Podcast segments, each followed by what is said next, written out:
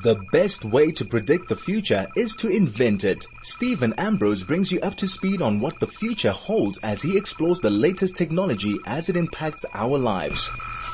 Well, welcome to Tech Talk right here on Chai FM. And as usual, trying to go through all the mad tech and all the crazy stuff that's happening in the world currently. It's been a crazy two weeks in South Africa, no question. We've all lived through a bit of a uh, a mad time in so many respects. And once again, technology for the win. Communications remained up despite a whole host of towers being taken down and all sorts of disruptions. And, just generally, we've ma- managed to pull things together with the help of really cool systems and, and platforms and ways of staying in touch and carrying on with our lives. So it's been really quite a challenging couple of weeks and uh, it's impacted everything within the country, unfortunately. And one of the key things we're going to talk about a little bit later, I've got Jayson O'Reilly, who's a cybersecurity expert, joining us around about 11.20 for Tech Talk Cafe. And if you've not been hiding under a rock, just on top of everything crazy that's happened in the last couple of days, um, Transnet were hit with a massive uh, hack, uh, whatever you want to call it. We'll go through what that means and the impact that's going to have on us. Our ports were paralyzed for a while. That's goods moving in and out. So there's going to be shortages of stuff. And in this new connected world, it's quite simple. Remember that uh, Transnet systems are interconnected between SARS, between all our other government systems. So it's a global problem that's happening with regard to all these various hacks and denials of service and ransomwares, you name it. So stay tuned. I think it's quite an important discussion and one that will bring a little bit of clarity and perhaps some sanity to what's going on. The good news is it appears that Transnet has recovered somewhat and they mostly back online. But it certainly does indicate that we live in a, a world where you have to be extremely, extremely careful about what you do and how you work on, online. And it's a bit of a wild west out there globally and not just locally, despite the fact that we seem to be defining wild west currently as we speak. But moving on to probably a little bit more fun and games, which all, you know, works with interconnectedness and connectivity and everything else that we do. It appears that there are going to be more streaming options available to South Africans very, very, very shortly. BritBox, which is essentially a streaming joint venture between ITV and BBC Studios, will be officially available on the 6th of August, which is next week in South Africa. And that really does add to a growing list of local international options. I mean, it's, there are a ton of streaming options. Obviously, it comes at a cost. It's going to cost just under a hundred rand. I love these 99, 99 offers. 100 Rand sounds like a lot, 99 doesn't. Crazy, but true. And it will include all the popular programs from the best of British, um, absolutely fabulous Doc Martin. There's a, there's a ton of really interesting products that I've seen over the years. Some of us or some people, I won't mention, have been doing things to get BBC and ITV on their streaming services over the last little while, but this will be legitimate. It'll be free and it, well, when I say free, it's free to use, not free. You're going to have to pay for it. They also have a 9.99 sort of a 10% off subscription, which gives you two months free and you can try it for seven days. But basically I quite enjoy, um, the UK services. I like some of the British stuff, different pace to the uh, Apple TV and the Amazon Prime and Netflix that we've been getting out of the US. It's quite a counterpoint, different pace, different faces, different content. And it adds to the bouquet of streaming product. Uh, it's going to be interesting because if you think about all the various things going on around paying for your TV license for normal linear stream, streaming TV. And I mean, even people are asking me, can we get a monitor and not pay TV licenses to save 200 rand a year? You can. There's no question about that. However, streaming services and the ability to stream content from all over the world has never been better. There's never been more content. And um, despite the hiccup that I've noticed on most streaming platforms with regard to content over the sort of COVID year, the lost year, where people really weren't at full capacity, streaming has become the only way to really entertain yourself for the most part. And it depends where you are in the world, what content you get. Even though that is slowly but surely breaking down. Netflix content's increasing dramatically across a lot of the content they have. In fact, some of the international Netflix subscriptions include content that you do not get on Netflix in the USA. So, so many things are changing. Streaming's improving. And I think BritBox will be a really useful addition to the whole host of streaming services. So if you've got, let's say, DSTV streaming, because that works really well, along with um, Showmax, along with Netflix, along with Amazon Prime, with Apple TV Plus, which I still think is not the greatest solution. There's some really cool programs on there, but too few for the money that they want to charge, number one. But number two, adding BritBox will bring a whole host of, of BBC programs to the to the mix, and I think adds a lot of value. A lot of these are not available on any other platforms, and I think it's really well worth the little additional hundred rand. Couple of cups of coffee, and you've got the breast of British TV on your on your streaming option. Um, current only thing I can criticize them on, no 4K, only 1080, which is HD, which is fine. But I think for most people with big TVs, it's a bit of a problem not having 4K. Maybe they'll add it down the down the road. But let's see where that goes. So more streaming and more content for you to enjoy. Moving on to some other changes which you may or may not have noticed. Cell C over the last couple of months and in fact over the last year have been ringing in some massive changes.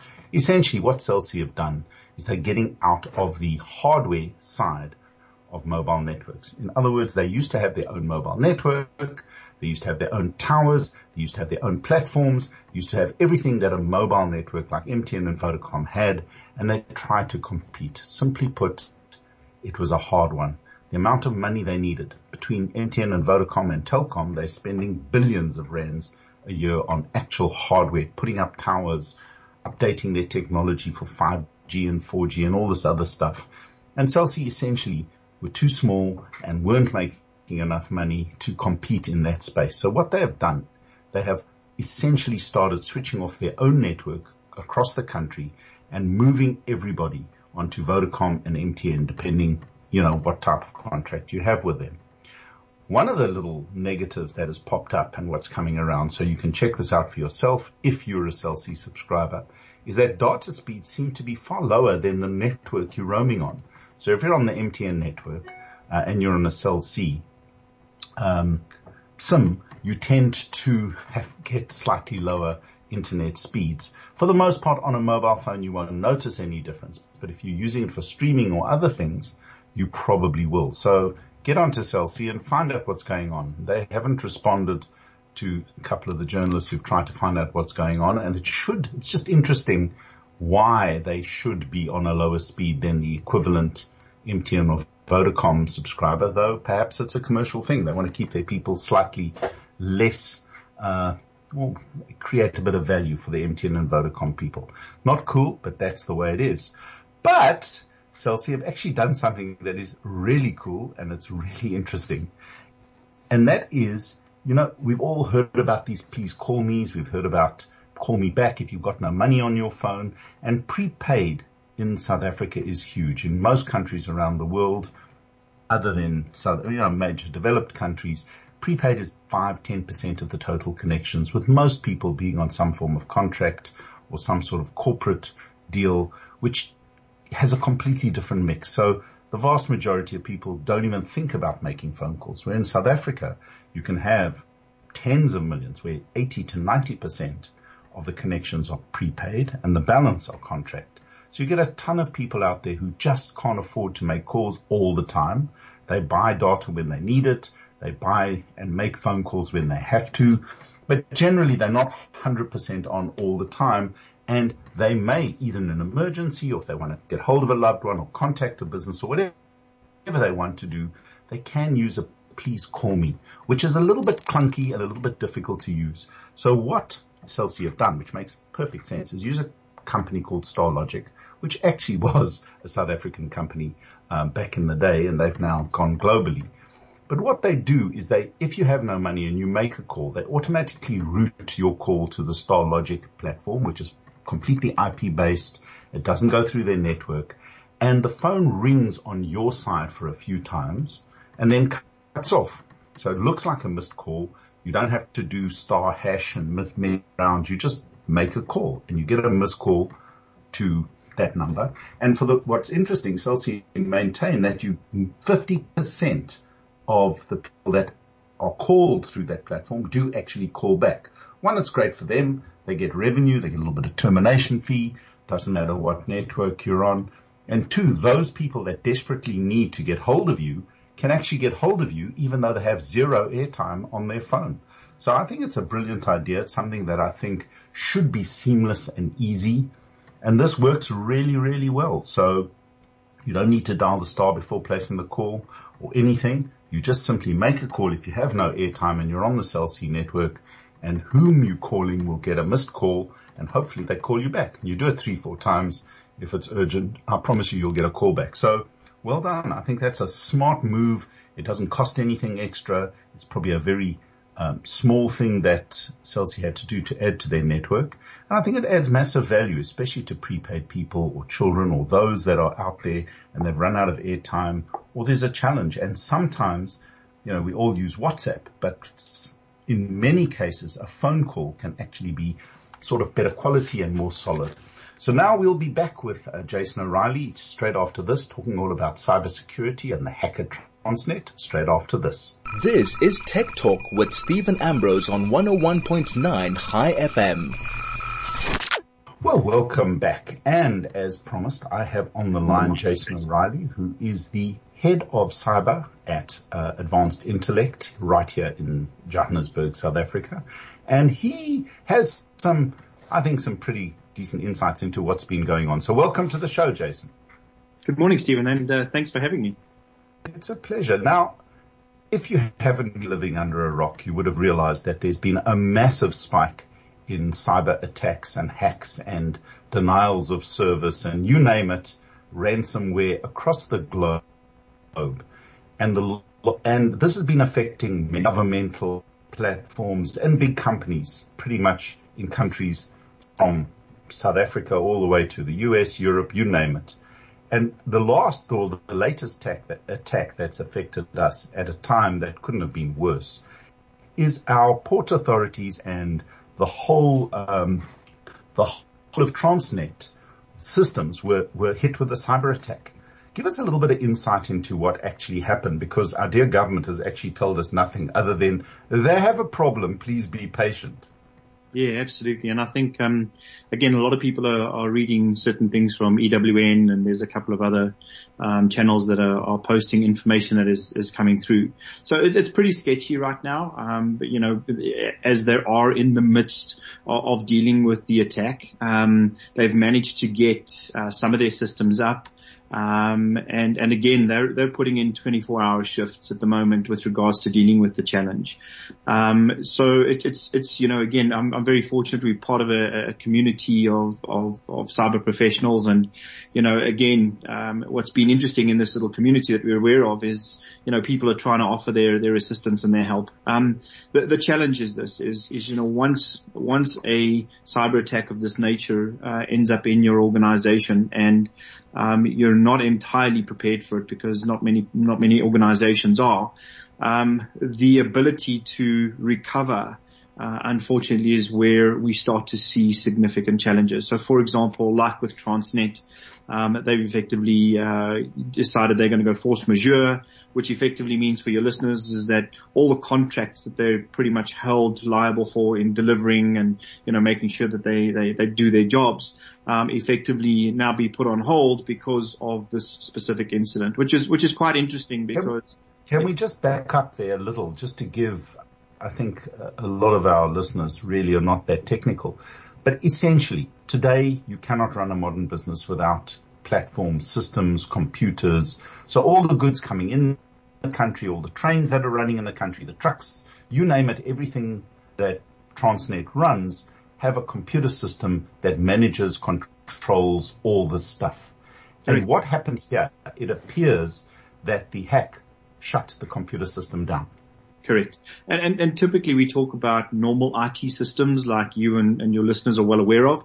Um, and then we talk about operational technologies or OT type technologies, which effectively are the machinery that they operate. And, and usually in most cases, those systems are, uh, again, are, are not uh, connected to the same network. But we do find that, for example, in these kind of scenarios is um, the attacker has managed to not only get into the organization, but effectively proliferate across uh, the company's network and and enhance. So effectively shutting down systems that run trains, system that runs the cranes that manage the, the containers at the ports. So this is, it's not trivial. This is a significant attack on the infrastructure of a modern society. Correct, correct. And, and Stephen, just to highlight is, you know, one of the things that we're seeing with ransomware attacks, a lot of these attacks are pretty automated, right? And when I say automated is they're looking, uh, effectively, let's, let's be honest, when we look at attackers and we see how they're targeting systems, by the way, they don't sit there and go, okay, today we're going to target Transnet. That's not what they do. Uh, in some cases they do when they focus around spear phishing, but in many cases, in fact, in, in over 90% of the cases, these guys effectively send out um, communication on the internet and they look for vulnerabilities. And if any organization in some way, shape or form is vulnerable to the external internet, um, it effectively opens the door for these hackers. They're highly sophisticated. They're well funded. They're multi-jurisdictional. Um, they anonymize their activity and in most cases, they evade prosecution. We've seen significant, significant events um, across the waters in the United States. Um, we've also seen significant events in uh, in Europe um, as well as the UK. So again, you know what? Uh, unfortunately, it you know people can say, well, it's not going to happen to me. Um, these are automated attacks, and they're going to happen to anybody who happens to be vulnerable uh, and are not, they're not practicing a level of of good cyber hygiene in their environments. That makes a lot of sense. So essentially, the mechanism of this is an automated attack finds a vulnerability. That vulnerability is then, then exploited in some way or another. A message, systems are compromised. A message is sent, pay us a million dollars or a, a trillion Bitcoin or whatever it is. Otherwise we're going to delete your data. Now that appears, they haven't confirmed it anywhere, but that pretty much appears to be the modus operandi of what happened to Transnet. It happened to um, medical companies in Europe current, recently as well. So now what does a company do to prevent it in the first place? And should the unlikely or the likely event that it happens, what should companies do to mitigate and to recover as quickly as possible? Because those are two things that a lot of companies, they say they've got all the various firewalls and stuff and things that you need in order to protect yourself. But obviously they don't work in all cases. And, and, and I want to come back to what you were saying earlier on about this terminology called digital transformation. Um, we, we've seen digital transformation escalate tenfold um, since COVID-19, which means everybody is collaborating, everybody is sharing, everybody is on some digital platform. They're consolidating their technology. They're all going to the cloud. And, and I need to mention this is we, we, do know that the cloud is just somebody else's server sitting in uh, uh, somebody else's uh, environment, right? So, and a lot of people are not aware of that. They think that in many cases, if I'm taking my stuff and I'm put it on somebody else's stuff, it's going to be better off. But that doesn't necessarily mean the case. But this terminology around digital transformation really has um, escalated how organizations should be looking at the problem. Um, so in, in, you know, in, in our opinion as, as a business, very simply is, you know, when it comes to something like ransomware, these guys are so clever that they're using what we call zero day attacks. And when is, we talk about zero day, we, we're basically saying that the vendor's software that you're using, they don't know that they've got this hole. Um, and effectively, if they don't know they've got this hole, they don't know they can be exploited because in the cybersecurity industry, you know, people can fix what they know. Unfortunately, what we're seeing in a lot of these attacks is they're attacking what people don't know. There was a very uh, recent attack that happened on a company called Kaseya, um, where effectively Kaseya is a managed services provider. They service over a thousand companies and Kaseya didn't realize that they actually had a bug in their own software and effectively um, cyber criminals managed to uh, manipulate that bug and get into their 1,200 customers and encrypt their system. So it just shows you. So coming back to the fix, it, it is about understanding your environment and what is connecting to your environment. A lot of people do not know that.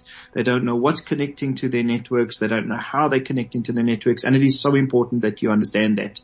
The so it's a visibility of where the potential issues could come from. Correct, correct. And and today there is really cost-effective um, mechanisms and technology that can give you a full view of your digital estate, where you're connecting, what uh, you know websites you may or may not think that you have, uh, fraudulent things that that potentially may have been spun up without your knowledge. So there are really, really good cost-effective mechanisms for organizations to understand that visibility. The that point, something that's really interesting is that a lot of people think that these are, are, are main attacks on the main computer system. But often in a company as big and as widespread as, as Transnet, they could somehow break into the system through a, a little connection on a train somewhere. Correct, correct. I mean, you know, we spend a lot of our time. I know that looks like the movies, but still, it, it, it is entirely possible. No, we did an interview recently and we spoke about these movies, 007 and, uh, you know, Bruce Willis, Die Hards. And, and the reality is, is a lot of those things unfortunately are coming to fruition today. And it's because of our connected environments. But, you know, on, on the point that you're highlighting is, you know, we spend a lot of time trying to educate uh, people um, on the risks of cyber. And, and why we do that is the more conscious people are when they're engaging with the digital means, being the internet, um, the, the better it is that they can make decisions on whether or not they click that link or whether or not they type that URL or click on that, that link. And the challenge that organizations have today is even with you know, the multi-millions of rands or dollars or euros that they're spending on, you know, these controls to stop. It is, believe it or not, social engineering, which effectively has a statistic of over 77% globally causing most of these data so on that, what you're saying is that even though these attacks are automated, they're constructed in such a way that they gather information from multiple different places and then target maybe two or three users or one particular area and suddenly they break in and take over your system. Correct. So it's not like it doesn't happen in an instant. It's actually coordinated and organized. Back to where, you know, unfortunately again we're running out of time. But just to, what would smaller and even large companies, what should they be doing to protect themselves firstly? And how do you mitigate against such sophisticated attacks? Uh, uh so again, it's about being prepared. Um, one of the things that you know we orchestrate a lot with our customers is having a foolproof incident management plan. You, you, the one thing we know about cybersecurity, it's, and, and again, I'm going to use the age old tagline, it's not if, it's when, is whether you're a small business, whether you're a large global entity, it is about being prepared. Um, what we do a lot with our customers is we do scenario planning, um, and even some of the smaller clients where we actually do some like simulations into their environment. So what if the scenario happened? And, and that, that is, is very, very important because it isn't a matter of if, it's a matter of when. Uh, the other thing that people can really understand is that a lot of the techniques that are being used today, like social engineering, are behavioral based.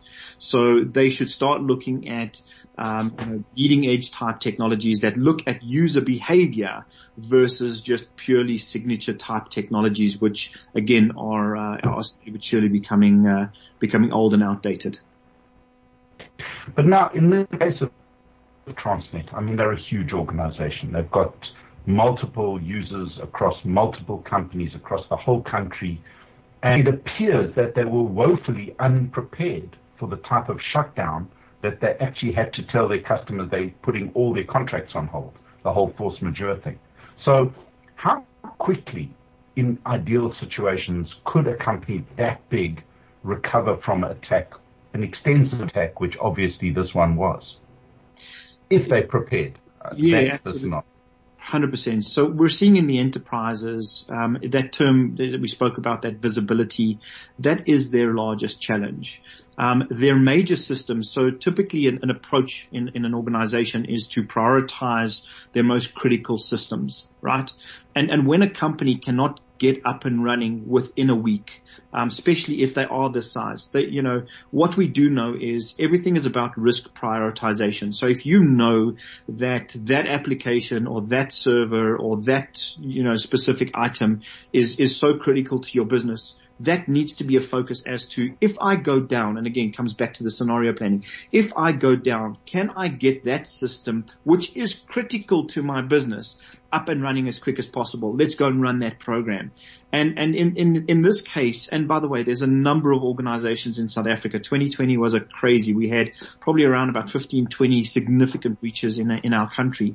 But what we saw very simply is there is many organizations, just like Transnet, were not prepared. In fact, um, one of the gym organizations, you know, took effectively four months, uh, you know, to get their actual financial systems up and running and going. So I think, you know, what it is, is it's about organizations and especially like Transnet, you know, as ill prepared as they may have been because I think one of the things that we've got to acknowledge is, you know, a lot of people turn around and go, oh, who's going to look at South Africa and, you know, who's going to pay attention? In fact, on one of the groups I am, it's like, what money do they think they're going to get from Transnet? And the reality is you'll be very, very surprised. We've seen, we've seen ransoms being paid. We've seen organizations still not, you know, not able to get up and running, but it really is at the end of the day about prioritizing, you know, what it is that they need to get up and running. So understanding, you know, if I was to go down or switch off the lights, what are the key functions in my business I need to go? And in the Transnet case, no doubt they will get up and running. Uh, if they don't have standard, you know, programs in place, it'll take them a lot longer. Um, but again, you know, it's, it's a really, really tough question you're asked, but it, you know, again, doesn't matter how an organization looks at itself, whether it is a 25 man user company or it is a 25,000 user company, risk prioritization is so important. What are those systems that need to be backed up and stored every day? And that should be your priority when we see the things that are going on in Transnet at the moment. And don't get me wrong, they're getting up and running slowly but surely. Um, you know, it is about you know, did they have the right things in place, the right risks? Did they run scenario planning? You ask yourself these kind of questions. Absolutely. Sorry, Jayson, I'm afraid. I hate to interrupt you, but we've run out of time. Uh, we have to go to our sponsors. Where can people quickly, just where can people find out more about what you do and how to get hold of you if they want more info around cybersecurity? Absolutely. So we're obviously readily available on the World Wide Web. So uh, we're at uh, www.atvance.tech. Um, our details are there. We've obviously got three divisions. Uh, one which focuses on analytics, the other one focuses on data privacy, and then of course ourselves cybersecurity. So we're uh, readily available and uh, and happy to assist. Our numbers are there. Great. They can contact any one of the divisions. Great stuff. Thanks for joining us and sorry we couldn't talk more, but we have to break now and we'll be back straight after this.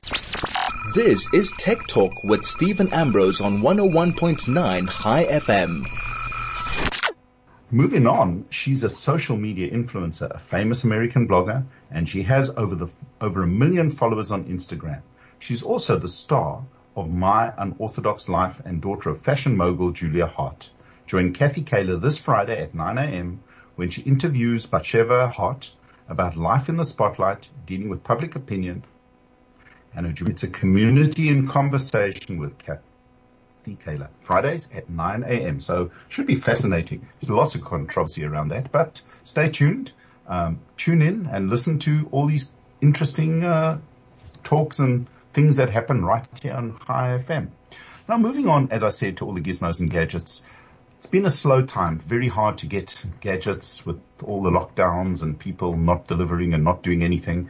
And unfortunately, having just heard about what's going on with the Transnet hack, I think there's going to be even further delays in deliveries through the ports. So my job has become a little less interesting, not getting as many things to play with.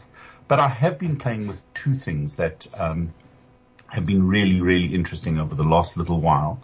Uh, and the first one is the Apple AirTag. Now they were launched a couple of months ago, uh, well not even that long ago, but an AirTag is essentially a little disc that is got a battery in it and it connects via Bluetooth to your phone and you can use it to track things. Now they distinctly say that you shouldn't track people with them, but I know plenty of people who've popped an AirTag into their lunchbox, well not the lunchbox, but certainly into the uh, backpack of their kids and other assorted people and off you go and you can track them. But essentially what it is, and they're available right now, is a little disc that you, what are we talking about? A gadget that I've found super useful and I've been spending, well, I've been connecting it to lots of things that I own, and that is the Apple AirTag. It's a little disc that you connect to your iPhone and you can use it to track things like your keys, your wallet, your bag, your bicycle. It doesn't matter what it is. It's waterproof. It lasts a couple of years. It's got a built-in battery. And the genius of how the AirTag works is even though essentially it's working with Bluetooth, it doesn't need to be connected to your particular phone with Bluetooth. For example, if you've got a set of keys with an AirTag attached and you leave your keys somewhere, if there's an iPhone anywhere near that, it will notify the user, which is quite cool considering that there's an AirTag nearby and you can say do not connect. But for the most part, people don't even notice that. They get a little notification that an AirTag's nearby. And if you look for your AirTag, it will report its location through the Find My on your, on your, on your iPhone. So if you just look for Find My on your iPhone, it's really simple. You get the AirTags, you pop, you open them up and they immediately connect. You give it a name and you tell it, give it a description of what that AirTag connects to and then it's done and it's connected. Now I've used it to find my wallet, which I somehow misplaced somewhere in the house. I've used it to find my keys, which happened to go AWOL as they do, left them in the car, left them at the office, left them in the shops. It's really an unbelievably clever and accurate um, system. What is so cool that if your your your your AirTag is miles and miles away, someone's iPhone will report where it is, and it'll get picked up. And generally, you'll find it works really well where there's higher penetration of iPhones. So in the urban areas of South Africa, certainly America and other places, it'll work extremely well. In rural areas, you may not be so lucky. You must, you may have to wait until someone wanders past with an iPhone. But even with that said, the, the, the clever use of such a simple piece of technology, they're available now from Apple stores pretty much across the world, and certainly across Africa. They're not incredibly cheap, but saving your wallet, finding your keys can save you a lot more than the cost of an AirTag. From what I've been told and from what I've seen, they've only been out a short while, but the battery should last at least two years and you will get a notification to change the battery should that time come. But they're simple, they're clean. Look for third party uh, key holders. As I said, the key holder, the, the key holders that Apple supply great quality, but they are ridiculously expensive as, as Apple always is. And um, they're just a great, convenient, easy way to, um, to find your things. As I said, some friends of mine have popped them into the backpacks of their kids and then they can track their kids. What is super cool through the Find My app is as you get closer, it takes you right up to the point where the unit is and then you can make it buzz or, and ring. Your phone buzzes and the little AirTag makes little beeping sounds. In noisy environments, they're a bit soft. I suppose that's a battery life thing. So if you're looking for a way to track everything that you have and keep it close to home, or if, if it's not at home, at least know where it's gone and where it's, where it is, definitely don't track your kids. Probably a bit of a privacy invasion unless they're little and you really need to know where they are. Um, but older kids, I would suggest you don't do that. It's not cool. But other than that, it's just the most smart, easy to use and logical product. For you Samsung users, there are Samsung versions of it. I haven't tried them, so I can't really say how well they work, but they probably work on a very base, very similar system.